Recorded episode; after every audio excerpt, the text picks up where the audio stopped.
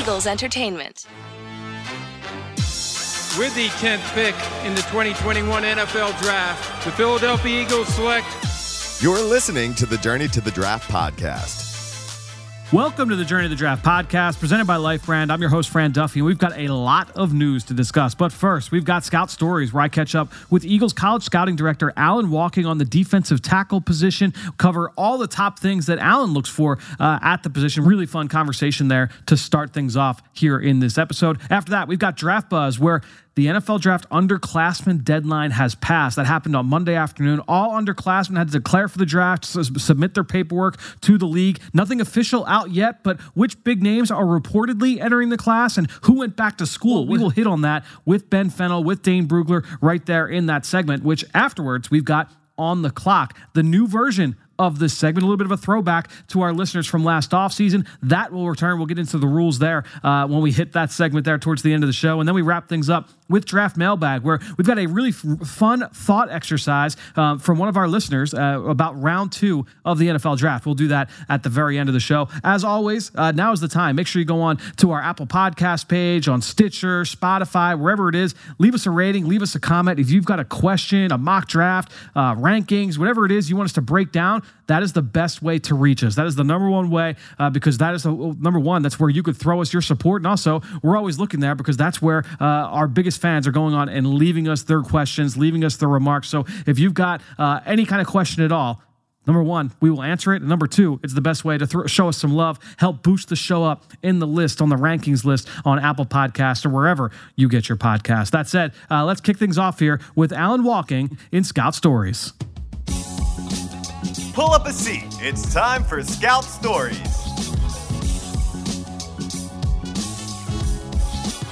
All right, well, excited to hear for Scout Stories this week to talk about the defensive tackle spot with Alan Wolking, the Eagles Director of College Scouting. Alan, thanks so much for joining us here on the show. Thanks, Fran. So let's talk through defensive tackles. Uh, and everybody's looking for defensive linemen that can get after the quarterback. And I think in recent years, five, six, seven years, the the emphasis on interior rush, the, the guys that can push the pocket and affect the quarterback, the that has kind of grown and grown and grown to the point where now I, I've talked with people that have said like, yeah, like I value that just as much uh, as edge rusher. So with that said, what is the toughest part about evaluating these guys and trying to project them forward to the league? It, probably how they're used in college. You know, sometimes you if you're in an attack front and you like a player who's maybe in a gap management or gap control scheme, you're you're projecting that he could, you know, based on his physical traits, would would translate. Um, and then also, you know, the, again, the the level of competition that they're faced with, how how they're winning and who they're beating. You know, sometimes you just you're not getting a, a volume of quality reps of of maybe the guy you like beating somebody that uh, he'd have to beat at our level. What is it that separates like the the guys that are the good ones versus the great? How, what is it that kind of separates those two tiers? Most of them really they're highly explosive, right? All these guys that we're going to see on Sports Center, like they're they're exploding. They play through their hips. They have heavy hands. They're just really just strong, explosive, torqued up guys. Mm. Yeah, and I guess that's the thing that too we've tried to uh, show here on the show is that explosiveness that typically translates into power too. So like not only do you have that quickness to be able to if you're just shooting a gap, but also that ability to move people against their will as well. That usually is a, a translation, right? Absolutely. If you can put a shock into a guy, knock him off his base, get him on the on his heels, you can typically win the rut. You can do what you want with him once you've taken away his power, and you take away a guy's power by getting him off his base. So the ability to kind of quickly get out of your stance, fire your hands, uh, land them in the right place uh, with power, you know, you're you're you're on your way to a win. Has your process kind of changed over the course of your career? If you reflect back to your early days in scouting, when looking at this position, have there been areas that maybe you prioritize more now that you didn't as much early on, or vice versa?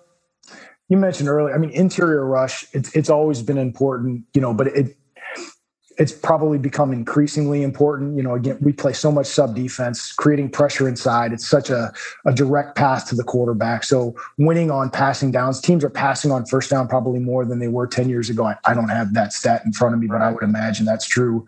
So I, I think affecting the passer either through uh, collapsing a pocket, um, getting on edges or hands up uh, into lanes, you know, that's that's at a premium. Whereas before, maybe there were more gap control players that that were um, uh, you know high value players. And I got to think when you're making pitches to defensive line coaches or defensive coordinators, you still need that guy to be able to hold up at the point of attack. That's going to be a non-starter. So it's tough to be able to find uh, the guys that hey, like you've got the juice to be able to get after the quarterback, but also are are not going to give up ground in the run game either. Fran, we got to play Dallas twice. We got to, you know, we play a lot of teams that will just come straight at you with yeah. duo and and uh, double uh, combo scheme run game. And uh, if you have guys who are light at the point, we're just going to keep giving up first down. So mm. you're absolutely right. Like you have to have um, sand at the point of attack to play this position. Uh, it's nice to have uh, you know all the flash and the in the sacks and all that, but if you can't hold ground in the run game, it's going to be a long day for our defense. Well, Alan, this has been great for you to be able to jump on and shed some light on the defensive tackle spot. Thanks so much for joining us here for Scout Stories once again.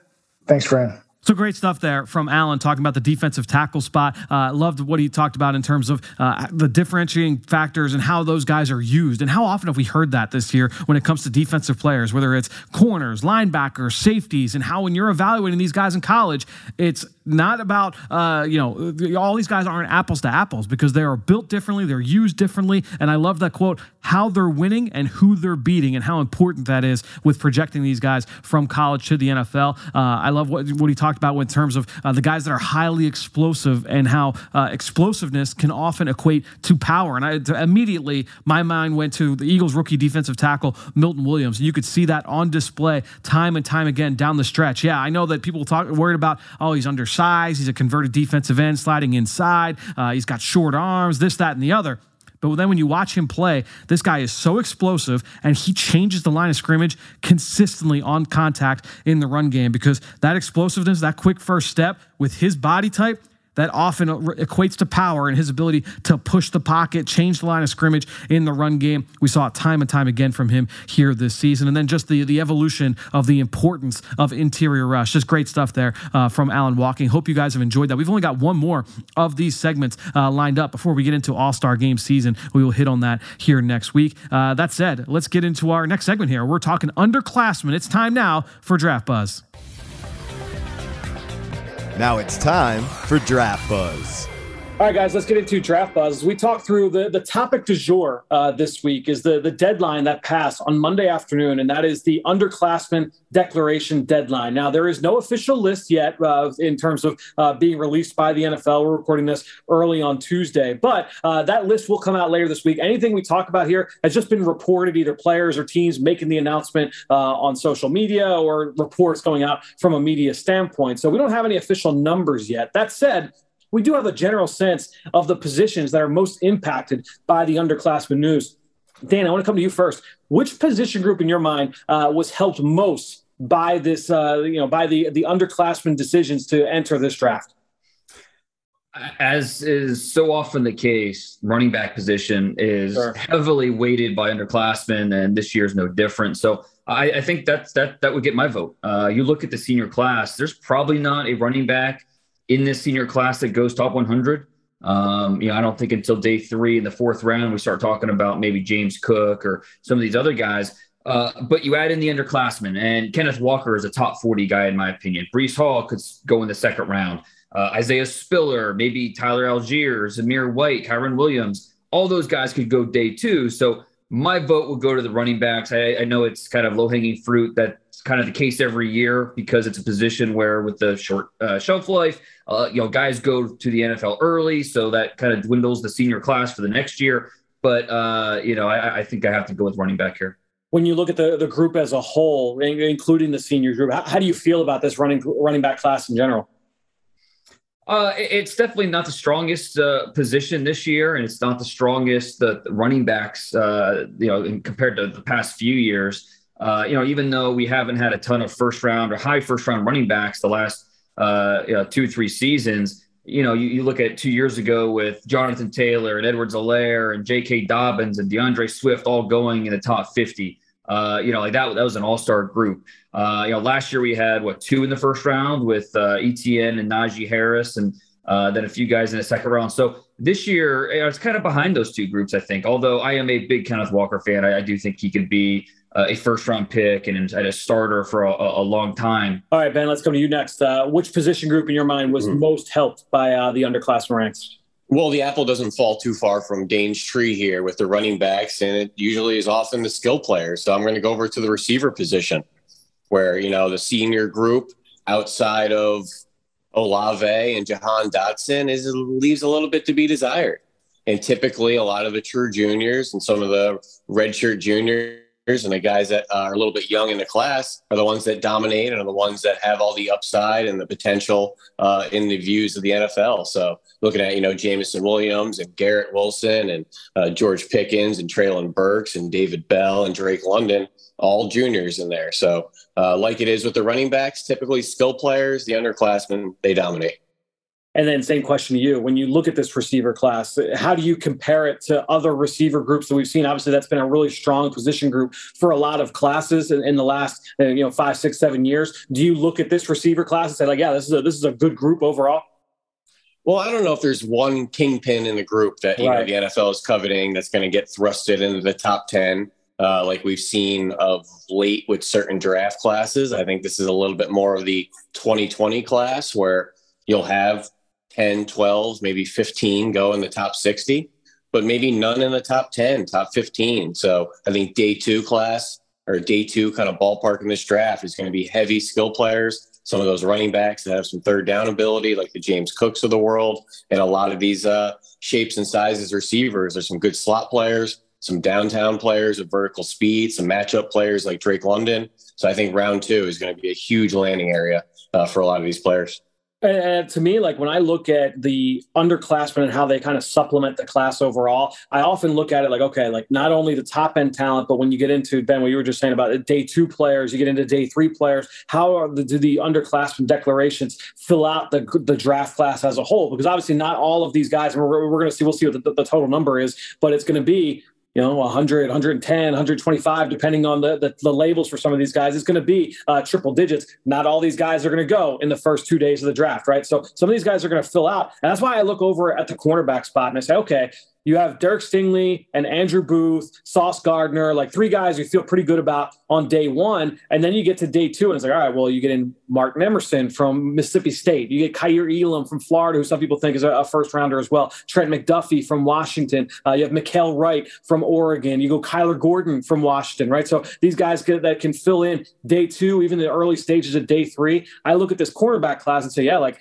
this is another group that was really helped by the underclassmen that have that have entered this group. I do think that the senior class of corners is also like it's a pretty interesting group. Ben, you and I talked about this uh, last week there's a lot of interesting players. Maybe no one that's completely polished. Like Roger McCreary is going out of the Senior Bowl. I think he's one of the best players uh, going down there. But then it's it's really going to be a matter of preference and style and scheme fit. And you know, Damari Mathis and Cam Taylor Britt, Marcus Jones, Coby Bryant, Jack Jones. Right? There's all these players, all these different skill sets uh, at the cornerback spot. Um, but I think when you look at the juniors uh, that are that are throwing their hat into the ring, I think there's a lot of names that that really make it an interesting group. Uh, that said, guys, let's get over to the offensive side of the football. And look, we, we know who the top names are. And if you've been listening to this podcast, you know who the top names are, uh, whether it's a quarterback, running back, wide receiver that are entering uh, this draft from the underclassmen ranks. So, my question for you guys is let's pick a guy on offense that maybe a little bit under the radar, not necessarily for us, but for the casual fan where, hey, you don't necessarily know too much about this guy yet, but we plan for this guy to be in that top 100 conversation. Ben, I'm going to come to you first. Is there a guy on offense where that really kind of comes to mind as a guy we need to know about? He's going to be one of these high picks, but we're not quite talking about him uh, so much from a mainstream standpoint. Yeah, and I'll stick in my receiver category here because this isn't a typical receiver factory. It's not an SEC school. It's not the Ohio State, Penn State of the Big Ten. And I'm looking at David Bell from Purdue. I think this kid is an outstanding receiver. He's been a three year starter, came right on the scene as the Big Ten freshman of the year, then first team, first team, Gatorade player of the year from the state of Indiana. Really dynamic player, can produce at all three levels. He's got good size at 6'2, 205, right in that money ballpark of all the elite route runners and kind of producers in the NFL, whether it's, you know, the Keenan Allens and Davante Adams and right in that 6'2, 205 range, where he's a good enough route runner, has good enough size to compete at the catch point. And boys, has he competed at the catch point? Some r- ridiculous yep. adjustments in competitive catches. Reminds me a lot of like a Roddy White player with how physical he is and his route running ability. Long story short, I just ruffled off a bunch of receivers last segment there. You know, I was talking about the receiver position, and David Bell just isn't on the tip of your tongue when talking yep. about the receiver class. He isn't from a, all intents and purposes, you know, a factory of receivers. I know uh, Rondale Moore has turned into a nice player for the Cardinals in his young career, but it's not where you go for top level talent. But David Bell has done nothing but produce, produce, produce. And he's still a pretty young kid. I think he just turned 21 years old in December really, really good player, just not in the discussion with the other kind of top names, and he should be. And a very different kind of skill set from Rondale Moore. And what's what's always stood out to me about uh, David Bell, everything is so easy for him at the catch point. He makes things look so easy. Never, he very rarely puts the ball on the ground. You talked about how well he competes uh, in those situations at the catch point. Uh, that is where David Bell has always been uh, a plus in my mind. Dane, is there a guy uh, for you that kind of fits this mold? Yeah, and for me, so this this pick kind of deserves an asterisk a little bit because we believe he's going to be in this class, um, but we don't have official word yet. I'm talking about Tulsa offensive lineman Tyler Smith, uh, who a college left tackle might move inside to guard and call or in the pro level. We'll see. Uh, he's athletic, he's physical, he stays balanced in space. I think because he is such a young player, timing, weight distribution, sometimes that could be a little bit off he's just going to need time as he as he you know get understands how to better control those things. Uh, he's only a redshirt sophomore, still young, but all the tools are there for him to be a productive NFL starter. So once he learns to play under control, stay on time, uh, you know, Tyler Smith could be a, a, really good player. And like I said, I believe he's going to be in this in this class. Yep. Just waiting on final confirmation on that one uh, guys, I'm going to go back to the receiver position. And it, it, to me, I feel like Justin Ross, the receiver from Clemson, is almost like one of the forgotten guys in this class. Uh, going back to what he was as a as a freshman, uh, what he did, um, you know, back in the in the 2019 season. Obviously, he missed all of 2020 after a back neck injury uh, in the spring going into that year, just before, just as COVID hit. Uh, Justin Ross was put on the shelf. He had you know that neck surgery. He missed that whole season. He came back this year, and that Clemson offense just never really clicked. Obviously, you had a young quarterback there in DJ Uiagalelei uh, that just never was able to, to hit on all cylinders. But Justin Ross, at his size, with his movement skills, his abilities at the catch point, uh, we kind of forget that this guy is a special, special talent. Uh, and we'll see. I mean, he, he was one of the first under underclassmen to declare for this draft. Uh, we're going to see uh, where he ends up and things. Obviously, that medical is going to be huge for him uh, here in just about a month and a half at the NFL Combine in Indianapolis. But uh, Justin Ross, a name to keep an eye on. He put up huge numbers early in his career with Trevor Lawrence. Uh, the talent is absolutely there if he's healthy. So uh, let's go. Same question, but we're going to go over to the defensive side of the football. Dane, I'm going to come to you first on this one. I'm going to go with uh, Alex Wright here, uh, UAB edge rusher, uh, listed at 6'7, 270. He's got that athletic, stretched out frame. He led UAB this year with seven sacks, uh, two forced fumbles. He's still learning how to unlock all of his tools and, and power through contact. Uh, you know, understand how to best use that leverage that he offers. So uh, you know, there, there's some things that he's you know, still bringing bringing him along in terms of his fundamentals and unlocking everything. But he has the traits worth developing, and he's a guy that doesn't get a ton of pub when he declared, but legitimately could go day two. He, has got some day two grades around the league. He's a guy I I knew of him uh, just towards the end of the season. I know he got some accolades there uh, in terms of like all conference and things like that. Uh, but then you see like the the body type. You see some highlights, and this kid, I can't wait to dig into his film. Uh, ben, I know he's a guy that uh, that you wanted to hit on as well. Well, as I'm kind of scrambling here to find another player because that was who I was gonna we talk about as well. He's a really, really fun player. And don't look at the stat line and the box score with this kid. Minimal sack production, tons of QB pressures. He was getting home and winning, but sometimes that ball comes out and those sacks don't rack up. But he has really good ability, has three way ability, inside, outside, through you, has some ability that reminds me a little bit of like uh, Marcus Davenport coming out of UTSA with his size and strides and uh, explosiveness. But a guy that I think is a little bit under the radar at this point is Nik Bonitto out of Oklahoma, who I think has done nothing but get better and better and improve. It just wasn't the year for Oklahoma as far as on the national stage and kind of being in contention. And obviously, their quarterback situation was up and down all over the place. Bonitto had a great 2020 and improved all those numbers in 2021. Just wasn't on a lot of TV screens, but he's 6'3, 235, 240. And I'm willing to say the loosest pass rusher in the class. He has all hmm. sorts of ability yeah. and flexibility to win inside, spin moves, edge rushes, pursuit out to the perimeter. Don't sleep on this kid. He has some Brian Burns type ability. Mm. Uh, guys, I'm going to stay uh, with this edge group, and I, I, I think there's a, a, theme there that I want to hit up on. But uh, Cameron Thomas from San Diego State, uh, this is not a guy that's under under the radar for you two, because uh, Ben, you've been pounding uh, the table for Cameron Thomas for over a year now. Dane, you had him in a, a couple of mock draft, at least one mock draft, so towards the end of round one. So this is just a name that I feel like everybody just mainstream has to really kind of catch on to. Cameron Thomas, the pass rusher from San Diego State, 6'5", 270 pounds, can line up inside. He'll also kick in there. He can line up. He lines up primarily outside. Can kick inside. This guy is nonstop Energizer Bunny energy, but then also uh, has the ability to win in a number of ways. He can win at the top of the rush. He can win with his first step. He's a fluid athlete. He, he reminds me in a lot of ways of Maxx Crosby, who obviously had a huge year uh, this year for the Raiders. But I think when you look uh, at Cameron Thomas and his overall skill set, he's been productive from the jump. Uh, and this is a guy that absolutely everyone should have uh, have their eyes on here as we move into uh, into this pre-draft process. I, I, don't think it's out of the question at all to see him sneak into the back end of round one. And guys, we would talk about at the top. Hey, you know, there's a, a, a what does this mean for this class overall? I think most people would say that this edge group, this pass rush group, is probably the best position in this class. Do you guys agree? And obviously, the, the underclassmen, we just hit three that we're all pretty high on, and that helped boost this class up. Not to mention all the blue chip guys at the top. Dane, do you think that this is uh, the best position in this class?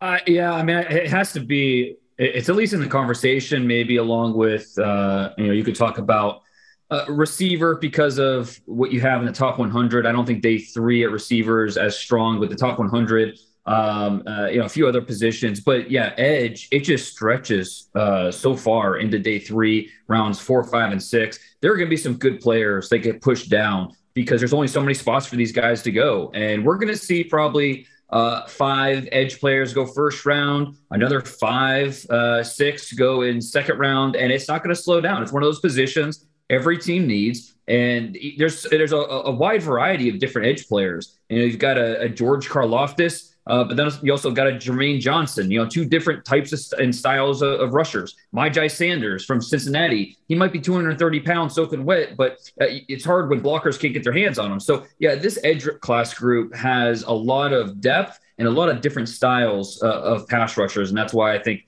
I think it's it's got to be at the top when you talk about the, the deepest positions. And then, Ben, yeah, just thoughts on this group overall? Yeah, I think Dane kind of hit it perfectly. A lot of shapes, sizes, abilities, guys that have some versatility, guys that are kind of scheme uh, specific, win all different ways, all different types of experience and age.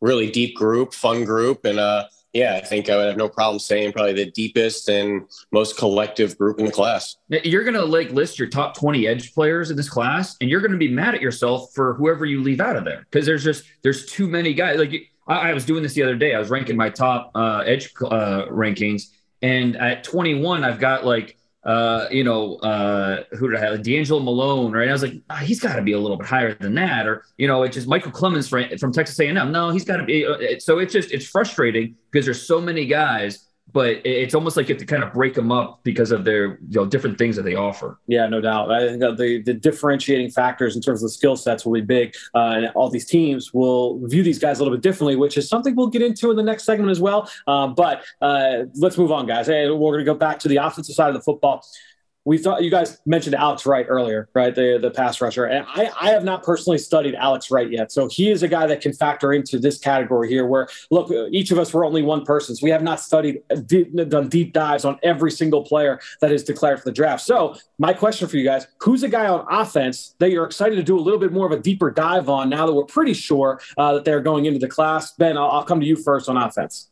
So we need to call this category the all bio team because yeah. all we have is the bio information. you know, we haven't really studied him yet. And I have the leader in the clubhouse of the all bio team.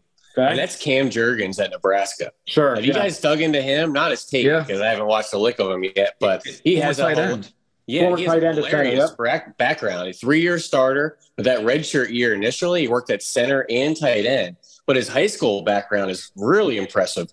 Obviously, a double-digit basketball score, four-time state champ in discus, three-time in shot put, was the team's punter, was an all area linebacker as well. When we talk about center and linebacker, who are we thinking of there, Fran? Jason Kelce, pretty easy to connect those yep. dots. Three year starter, really nasty player, is a finisher out there. Was also, I think, hurt his senior year. So he fell off some recruiting trails, wanted to go to Nebraska for a long time. So was set on there, but really couldn't kind of sell himself around the country with his injury senior year.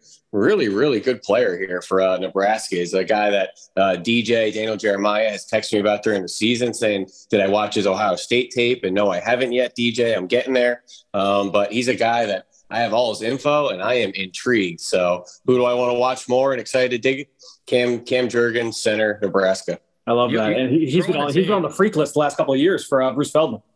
Yeah, oh, he has. Yeah, throwing the tape, and he's down. He's 30 yards down the field, uh, running and making plays. So he's he, he's a little undisciplined, but in terms of ability, yeah, it's definitely there. And I just you know kind of a little off topic, but shout out to Nebraska. They they're one of the schools that does the best in terms of information, background, high school. Uh, I give a lot of credit to the SIDs and the people in those departments who put a lot of time into that. It, it not only helps the kid, but helps us and um, other people, you know, just want to find out more about them. So credit to, to Nebraska and a couple other schools that that really put in the time and the information. Tennessee, uh, one that always stands yep. out to me. There's a, there, Virginia Tech has always been good. There are there are a handful of schools that always pop into mind with that category. Uh, Dane, uh, who's got on offense for you here?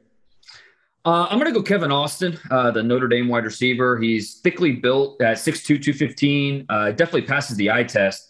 Uh, pretty athletic. Uh, he doesn't necessarily look like a burner when you're watching him, but he's he's got speed. And you look at his track background; he ran a sub 11 seconds in the 100 meters, so uh, he has the speed to do it. Uh, really like how he can make smooth adjustments on the football. He could pull in those uh, footballs away from his frame. Uh, he'll drop too many easy ones. and that's something that I noticed just on the the surface level stuff that I've done on him but I'm really eager to do a more of a deeper dive and figure out where exactly in this receiver class does he belong. So you guys know that when we go to like Senior Bowl, and Combine, that I love talking with the players in this class about the guys coming down the line. Uh, the first person that put me on to Kevin Austin was actually Troy Pride at the Senior Bowl in January of 2020, and he said he went up against them every single day in scout team, and that he was outstanding. He said this guy is going to be the guy for Notre Dame moving forward. Chase Claypool, the, the a few weeks later, uh, told me about Kevin Austin. Um, you know, and said like that this guy is going to be outstanding when he is the starter. Uh, now, things never quite clicked to that extent uh, with Kevin Austin, but as you mentioned, the guy is 6'2, 210, looks the part. The highlights are really, really good. So uh, we'll see what he looks like here as a member of this class. I haven't done the deep dive on him yet either, and I'm excited to see uh, what he looks. But I will stick at the wide receiver position. This is a player that I know really, if you've if you watched college football this year, you've seen highlights of Wan'Dale Robinson. Ben, I know you've talked about him plenty uh, here on this uh, on this podcast as well. Uh, I'm excited to get it. You know, when it comes to like the undersized kind of gadget receivers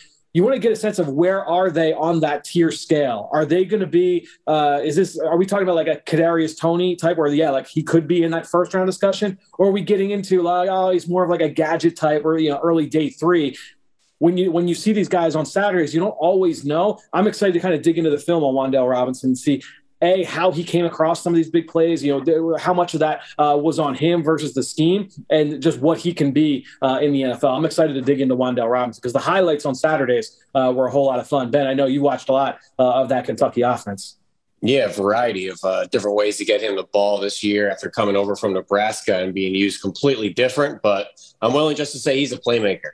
So if he goes to the right offense with the right creative mindset, he could really flourish early in the NFL if he goes somewhere or maybe they ask him to do something that he isn't capable or you know maybe an unconventional role based on how he was used in college could be a little bit slow to develop. So I hope he goes to one of the creative OCs in the NFL.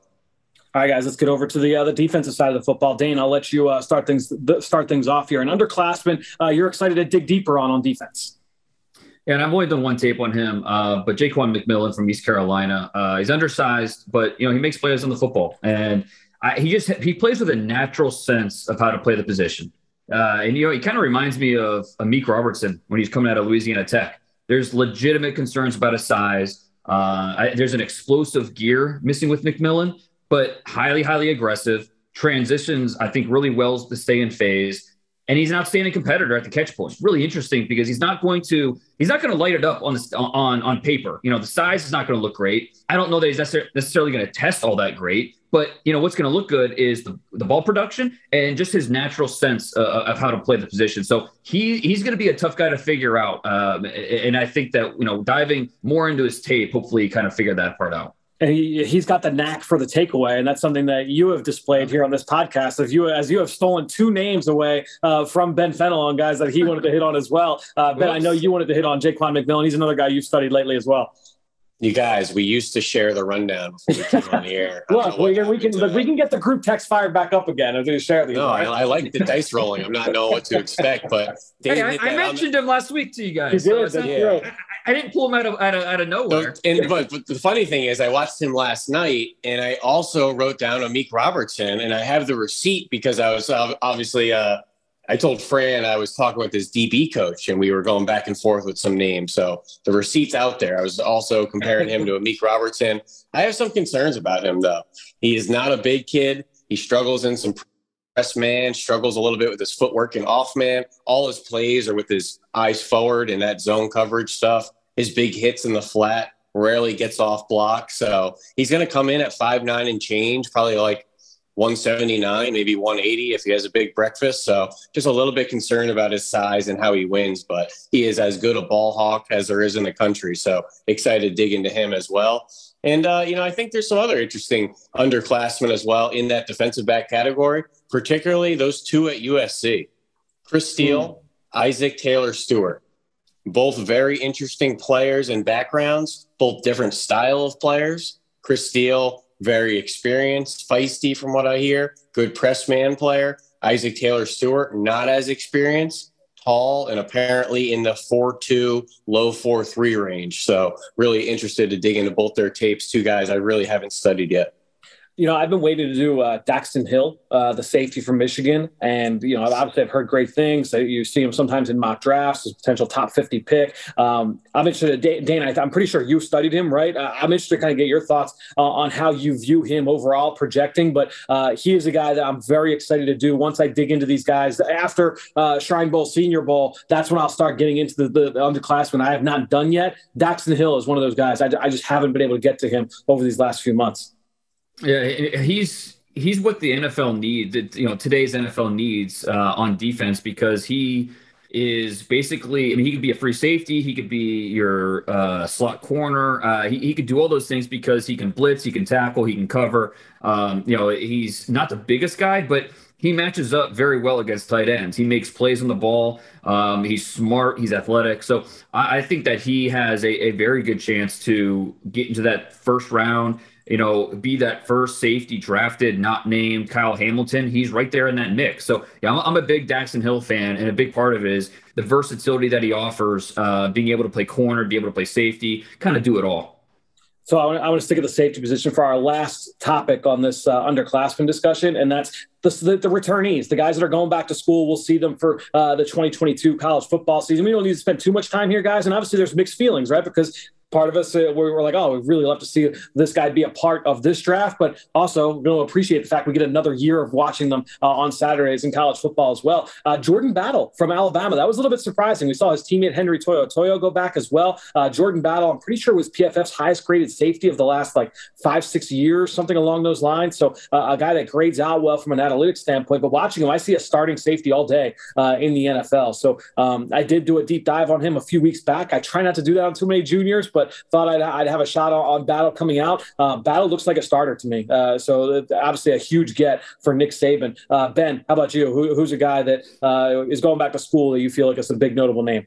Yeah, definitely kind of a retooling with Nick Saban there with Battle, To'oTo'o. I think DJ Dale also heading back, the young Will Anderson yep. with the bookend uh, defensive end on the other side. They should have a pretty nice defense down yep. the middle there. I'll stay in the safety category and I'll try to snipe as many names as I can from Dane here. So, you know, Jalen Catalon from Arkansas, I think wants to have a better year than he uh, put out on tape in 2021. Demani Richardson out in Texas A&M is a player with all sorts of ability and range and athleticism, and super excited to see Brandon Joseph hop over to Notre Dame, going from Northwestern, a guy with all sorts of coverage ability, a real tight end eraser can handle some bigger slot receivers down the field, great ball skills. So yep. Jordan Battle, that's a good one there, Fran. A couple other safeties as well. Catalon, Richardson, Brandon Joseph all could be top 50 players uh, in next year's class. Uh, I saw Catalon and Brandon Joseph as top 50 guys coming into this year. And obviously, Catalon didn't have the season he was expecting, uh, as you alluded to. Uh, Brandon Joseph, that one kind of caught me off, off guard. I didn't even see that he was in the portal. I just saw the announcement that he was going to Notre Dame. Uh, so that one definitely uh, threw me for a loop. But Brandon Joseph, big get there for the Irish. Dane, take us home here on the underclassmen conversation. Who's a guy that's notable going back to school?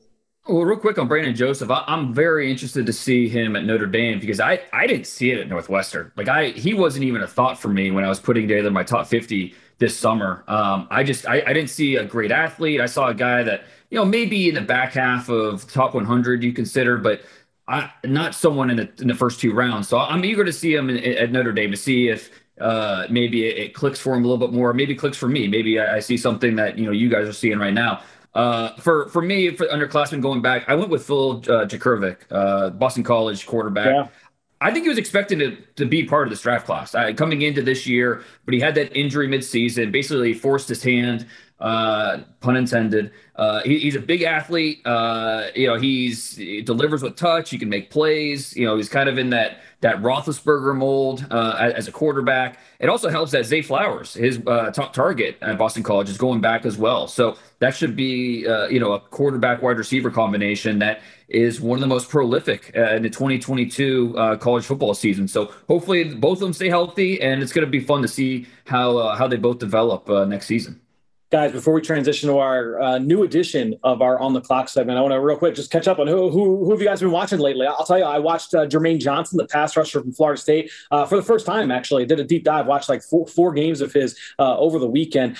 And everything you've heard about him from a trait standpoint, I mean, this guy's 6'5, 260 plus pounds. He looks the part. He is so fast off the ball. He's a good looking kid, really twitched up. And he's explosive. He's got all the athletic traits. He uses a wide variety of rush moves. I don't know that one is like a go to for him that I'm like, oh, like this is definitely like his A pitch, uh, you know, coming r- right out of the gates, but uh, plenty to work through there. And he's a solid run defender as well. Uh, I wrote down uh, Jaelan Phillips. I wrote down Montez Sweat, just some guys from some recent classes. Uh, both those guys were first round picks. Jermaine Johnson looks like that. It kind of goes back to what we talked about earlier uh, with this edge group. Just a really, really strong group of pass rushers. Uh, Jermaine Johnson definitely in that boat. Uh, Dane, who's a guy uh, you've studied a lot lately? Uh, you've studied lately, I should say. Yeah, and I, I, don't think Jermaine Johnson gets enough credit for what he does in the run game as well. I mean, he is a complete uh, defensive end. Uh, a good chance we see him in the first round.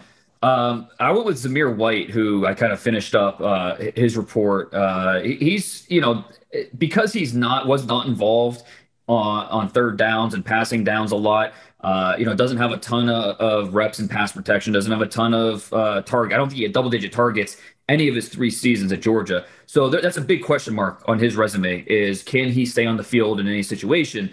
But what we do know is on early downs, uh, he can carry the load. I mean, this is a one cut back with power, can lower his pads into contact. He's violent, but he also has quick, dynamic feet. So uh, when you look at it, he's got the ideal build. I mean, he's nicknamed Zeus for a reason. I mean, this guy is built uh, from countless hours in the weight room. Uh, his physique is outstanding, uh, outstanding footwork. Uh, just love his mentality with the way he runs the ball. So he could be a dynamic one cut runner. Again, the big question with him is going to be what is the upside with him on passing downs? What does he can he get better as a pass protector? Can he get better catching the ball in the backfield? That's going to be the big question mark for Zamir White as we go throughout this process. A lot of a lot of big physical backs uh, in this class. That is definitely a profile uh, to watch here. Ben, uh, round us out. What's the last one here? I think I need to see some of those Georgia weightlifting uh, sessions there. Those linebackers, those running backs. I mean, they had Elijah Holyfield for a couple years before Zamir White. Those guys are rocked up and I'm sure pumping some iron. But I want to get ahead of this Tulsa left tackle, Tyler Smith, who's a redshirt junior. I think uh, still waiting on an official declaration, but all intents and purposes sounds like he will announce for 2022. Might even have announced by the time this episode comes out. Really interesting player there off the backside of the offensive line for Tulsa. He's about 6'6, 330 three year starter, has some of the best block sustainability as I've seen in a prospect in five, six, seven years. Stays latched very, very well. Just when that defender wants to get off him, whether in his pass rush or, you know, stacking and shedding in the run, runs his feet very well on contact, has a mauling demeanor, looks to finish defenders. Really good kind of meat hook hands where he wants to grip, torque, and finish you. Now, listen, his hands are a little wide at times. And because of that demeanor and that style where he wants to torque and dump you, gets caught holding quite a bit. Um, but I think it's fixable. Um, has a weird kind of false step on poles as well. But the fact that he gets away with it, I think, really speaks to his quick footedness and his ability to play on the move. He's a really good looking player. He's got good length. I'm telling you guys, watch the past two years of Cincinnati. Myjai Sanders had enough of this kid. This guy was dumping Sanders, and Sanders being that 230 edge rusher, this is not the matchup for Sanders. He was getting dumped and jarred at the point of attack and on contact quite a bit. Watch the Ohio State tape this year. He looked the part. Watch the Oklahoma State tape this year. Looked the part. So don't scout the helmet there out in Tulsa. This kid is legit. So he's a really good looking player on tape. And he's, I think, 20 years old too. So young player. I like it. Well, guys, we uh, we've got a few more players to talk about here. Our new edition of our on the clock segment. Let's get to that one now on the clock. All right, guys, let's get into our new edition of our On the Clock segment. And this is a, a bit of a throwback to something we did last offseason for the first time. Uh, all three of us really liked this segment, and so we brought it back. And basically, here it is. If you weren't with us last offseason, basically what happens, is I go to a, you know, you go to a website, you can go find uh, these little randomizers you spin the wheel and it's a, uh, you know, a random assortment uh, of whatever options you want. And so basically, all three of us are being assigned every week a random team, a random part of the draft and a random position and we're just going to play matchmaker. Uh, and it's going to be uh, it's a fun exercise. And also i've kind of plotted this out where we should be able to hit every nfl team over the course of this offseason uh, from now up and through april. And so uh, we're going to start this today. And again we just kind of went through the randomizer randomly assorting uh, these different combinations. And dane uh, you are first up. I got you a, you have a first round pick here. You are picking for the kansas city chiefs Okay. And you get a pass rusher for the Chiefs. Obviously, something that's definitely on the table here for Kansas City going into this offseason. So, with that in mind, uh, you are picking as if you are the Chiefs. So you take all everything into account, things they've done in the past, their needs, their, their, the way that they've built that defense. Who do you like here as a round one option for the Chiefs off the edge? Well, we know Brett Veach and his staff uh, very traits heavy. That, that's what they they really trust with their scouting evaluation. And we know uh, the you know defensive coordinator Steve Spagnuolo uh, in Kansas City. He, he's pulling the strings there. Uh, he type of scheme where we know he's going to blitz, heavy pressure, four three base. So I, I, think when we look at an edge in the first round, uh, a guy that can not only rush the passer but can also stack blocks, help create those rush lanes for all the all the blitzing packages. Uh, and looking at where the Chiefs are picking at in the first round, I'm going to go Jermaine Johnson. I was just going to say him. Yeah, no doubt. Yeah, long, athletic. He plays with the instincts to uh, rush the passer, but also stop the run. So I think he has the the hand tactics. He's got the motor. He can be an every down starter and, and be a guy that can line up on the edge, can line up on the inside uh, of the offensive tackle as well. So uh, I think that makes a lot of sense for Kansas City in the first round. They've also, uh, you know, Brett Veach, he was a, a, southeast area scout. That's where he like kind of cut his teeth in terms of uh, his college scouting, and a lot of their picks have come from that area of the country. So uh, Jermaine Johnson, certainly with a background of not just at Florida State, but also at Georgia, uh, some of those inroads uh, could pay fruitful there, Ben. Well, really quick, Dane, make Chiefs fans feel better about the Breeland Speaks picks or the Tano mm. Passing Young picks. You know, where does Jermaine Johnson maybe have a little bit more ready to him? Interesting. Yeah, yeah, true. That's I think the like the difference between those two or between those three.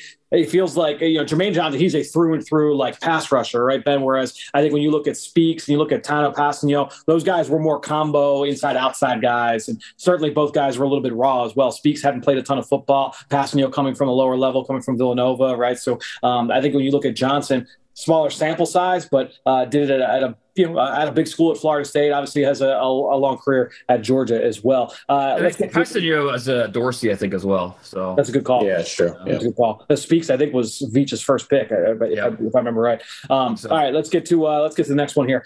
I've got the Browns, and I got uh, day two. So Cleveland Browns, day two wide receiver. So another one that was uh, de- very much on the table here. So what do we know about the Cleveland Browns, this current front office, the way that they go about uh, team building? Number one, they more often than not are going to target big schools. They're not going to get any bad athletes. They trend a little bit younger, so underclassmen heavy. Um, eh, with that in mind, I did think about guys like David Bell, who we talked about earlier in the show, Drake London. Uh, we'll see how high he goes in this draft. I didn't want to cheat him in there because uh, he's in a lot of round one mock drafts. So um, to me, I look at look, this is a team obviously lost Odell Beckham Jr. midseason. Rashard Higgins, free agent this spring. Jarvis Landry entering a contract year. So this is a big need. Ideally, you want somebody that can come in and make an impact uh, pretty soon. I think you look at John Metchie from Alabama. This feels like the right time frame. Uh, obviously, you got to check on the injury there. Um, but I think when you look at John Metchie, uh, he is a very polished player. He's not a bad athlete. I don't think he's special, but I don't think he's a bad athlete in any way. He'll pass the the, the benchmarks there. I think when you look at John Metchie, uh, this one makes a lot of sense to me in terms of a guy that's willing to do the dirty work. We know this is a a run oriented offense. He comes from a run oriented offense at Alabama. Uh, John Metchie, uh, to me, I think checks a lot of boxes there for the Cleveland Browns. I, I think maybe the the only thing that could be a hangup is not having any testing information yeah, yep. from him because of the injury and the ACL and you know it, how that would factor in for the Browns because we do know that they you know it drafting Anthony Schwartz in the third round last year and you know they they care about uh you know the testing information especially yeah, for sure.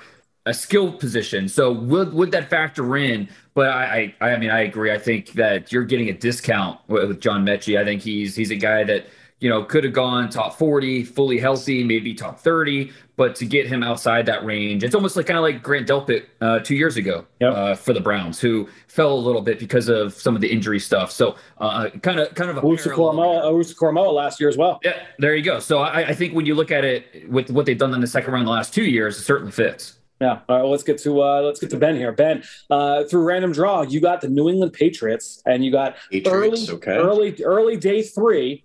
So early day three. Okay. So this is uh, definitely a combination Oof. you definitely envision. So a corner, early day three for Bill Belichick and the Pats. All right. So kind of like the round four, round five range. Yep. Patriots cornerback. Excuse my thinking out loud here as we're kind of digesting this on the fly. Uh, you know, it's Bill Belichick, Matt Patricia out there. Their number one quality in corners has always been tackling, tackling, tackling. So they need some tough guys first. Yep. Obviously, some man coverage ability, smarts, FBI, that zone uh, instincts as well. I mean, they have Joejuan Williams out there, Jalen Mills, J.C. Jackson. I mean, this is a traded for Shaun Wade. This is a group where we say, "What was your forty time?" We don't really care. Mm. You know, we would rather the physicality and the instincts. Day three, thicker corners, tough. I'm thinking, you know, Damarri Mathis. I'm thinking mm-hmm. Coby Bryant. Thinking Josh Jobe, even from Alabama. Um, well, uh, Cam actually, Taylor Britt, Nebraska. Well, you just sniped that right out of my mouth there, Fran, because that was going to be my oh, pick today. Let's go. Um, I'm going Cam Taylor Britt, who I think has really good size at six foot, 200. And don't hold out the possibility he shifts to safety. Right. Yep. And, you know, maybe taking on kind of a Logan Ryan type of transition mm. or even a Devin McCourty or a Duron Harmon and a lot yeah. of those former corners that ended up shifting inside because they're big and they're tough and they're athletic. Um, I think Cam Taylor Britt checks a lot of those boxes and plays a good variety of zone man uh, out at Nebraska. So I think he's shown kind of both abilities on tape. I don't know if he's going to be a straight line burner in shorts and a t shirt. But I don't think the, the Patriots and Belichick and Patricia and the way they want their defensive backs to play, they really care. So Cam Taylor Britt, I think he'll fit right at home with the Patriots. He played safety uh, as a sophomore. He started I think half more than half the season as strong safety before they moved him to corner. So that certainly fits. Love it. Uh, it's, uh, sorry I sniped you. You got you got sniped three times today in the podcast, Ben. We'll see, uh, see if you can bounce back uh, next week here on the Journey to the Draft podcast presented by Life Brand. Now it's time to hear from you, the fans, in the draft mailbag. Fun stuff there from Ben and Dane. Hope you guys enjoyed that segment. It was one of my favorite things we did last year, and we are bringing it back here for this offseason. Let's get to our, our mailbag. And again, the number one way for you to get to this show is to make sure you go on to Apple Podcasts or Stitcher or Spotify, wherever you listen. Leave us a rating, leave us a comment. If you've got a question like this one, we will answer it. And Ed, a longtime listener, a longtime friend of the podcast, send in, send in this question. This is a great one. Said, here's a thought exercise that might interest only me. Right now, the Eagles have three first round picks. So let's pretend that the Eagles completely trade out of round one. They get some future picks, but now they have four second round picks. Who are some of the top mid second rounders in this class? Ed, this is an awesome question. I love this. I love this kind of stuff. So, uh, and this could apply to anybody, not just for for Eagles fans. Anybody you're looking for the talent in the middle of the second round, and very often you say that's where teams get the most value. You get really talented players uh, right in the the heart, right in the meat of that second round. Uh, let's look at running back to start things off, right? And I think when you look at uh, the running back position, that's where this could really that that run could start. You're, whether you're talking about Kenneth Breece Hall, Isaiah Spiller, Kyren Williams, that, that whole group, I think you're starting to have that conversation in the middle of round two. We've seen plenty of second round running backs come into the NFL and make early impacts. Jonathan Taylor, Nick Chubb, two of the best in the league right now, they were taken in this range. I think you talk about that same conversation with Walker and Hall and Spiller and, the, and that group. Uh, wide receiver, we talked in the last segment about John Metchie, about how he could end up in this discussion. Even Jahan Dotson, David Bell. I, I, think you can have that conversation with a number of these receivers. They're not all going to go in round one, right? We, we talked about, uh, you know, the Jameson Williams and the Treylon Burks, and, uh, you know, some people really love Drake London. You go down the list, there's a bunch of receivers. They're not all going to go in round one. So, how many of those guys fall to the middle stages of round two? I think you could see uh, some of those guys. And I, I named Jahan Dotson here, but it could be any of those guys ends up in this area of the draft. Uh, offensive line, two names that really stand out to me at offensive tackle Daniel Faalele, the right tackle from Minnesota, monstrous human being. You know, was he 6'9, 400 pounds? He's from Australia, did not play uh, football until he arrived here in the States just before college. Uh, goes to Minnesota, starts as a true freshman. He's got a couple years under his belt as a starter, still very much a moldable ball of clay, but uh, this guy has all the traits to be a, a dominant force up front at that size, unique movement ability at that size. He is someone to keep an eye on uh, here moving forward. He is going to the Senior Bowl in a couple of weeks. Also, another Senior Bowl guy, Zion Johnson. Uh, he is a, a, player who transferred up. I believe he started his career at Davidson, was it, and then moved up to Boston College. He's played some left tackle and left guard, like a much more on the inside. He was an, an All ACC player as a sophomore on the, uh, on the inside at guard. Uh, made the move out to play some more tackle last year in 2020 moved back inside the guard this fall and just looks so much more natural. That's where that I think that's where uh, his best value is going to be. And I think you look in the middle of the second round, that's where you could see Zion Johnson go off the board from Boston College. Getting over to the defensive side of the football, pass rushers, we talked about how good this group is. And one guy we haven't hit on yet in this show, Kingsley Enagbare um, from South Carolina. He was a first team all conference player. I'm pretty sure he led the SEC in sacks last year in 2020. The sack production wasn't there here this fall, but you're talking about a well rounded player. He gets after the quarterback, he can defend the run, he's got good size. You just check a lot of boxes there with Kingsley Enagbare. Maybe not a, a, one special trait, but I think just a rock solid player. I think you get into the middle of round two. Uh, that's where you might see him go off the board. I go to linebacker. This could be a really sweet spot for the linebacker position as well. And we know who the blue chip players are. We've heard about, you know, Devin Lloyd from Utah and Nakobe Dean from Georgia. A lot of people high on him, right? But I think you look at Christian Harris from Alabama, Quay Walker from Georgia, Damone Clark from uh, from LSU, Chad Muma from Wyoming all four of these guys, I think you're starting to have that conversation there in the middle of round two. And I don't, you wouldn't blink an eye at any of those guys. So I think you look at those four guys, uh, make a ton of sense there at that part of the draft. Cornerback, Martin Emerson from Mississippi State, big physical press corner. Uh, ben has compared him in the past to like a, uh, a Trevon Diggs. I think I, I can kind of see that. I think when you look at his play style and, and the way that he wants to be aggressive and, and, take on receivers on the perimeter, I compared him to like a Kevin King who actually went uh, in that area. I believe he was early round two might have been late round one. Kevin King coming out of Washington to the Green Bay Packers a couple years ago. But Emerson's a 6'2, 200 pound corner. Uh, only had one interception coming into this season, but this guy is strong on contact. He is tough. He's competitive. I love his instincts. Uh, just a, a, really interesting player. And then DK Kendrick, kind of the opposite from a, uh, a play style standpoint. He's a former receiver who made the move to corner uh, at Clemson, and then he transferred to Georgia. Uh, this guy has uh, got a lot of different traits that you're looking for from an athletic standpoint. He could play the football in the air. The ball skills, not a question. You'd like to see him get a little bit better playing downhill, but from a coverage standpoint, DK Kendrick checks a lot of the boxes that you're looking for. And then at safety, Verone McKinley from Oregon, I think is really, really underrated. He's been a key part of that Duck secondary for the last couple of years. High end, high end ball production this year. He got, uh, he was named a finalist for the Jim Thorpe Award as the, one of the top defensive backs in the country. If you're looking for a cover safety, a guy that can line up in the slot, can line up deep, uh, and be a ball hawk, that is Verone McKinley. I think you're talking about him in that same same area of the fee, of the of the draft in that middle of round two. So, uh, Ed, I hope this helps. Uh, this was a, a bunch of names here. I just want to kind of go position by position. Who makes the most sense there in the middle of round two? I think a lot of these guys, and there's going to be more. Uh, obviously, check uh, that box. So good stuff there from Ed. Thank you to him, and thank you to all of you out there for your support of this podcast and all the rest of our podcasts here with Eagles Entertainment. We'll be back later this week on the Journey to the Draft podcast presented by Life Brand.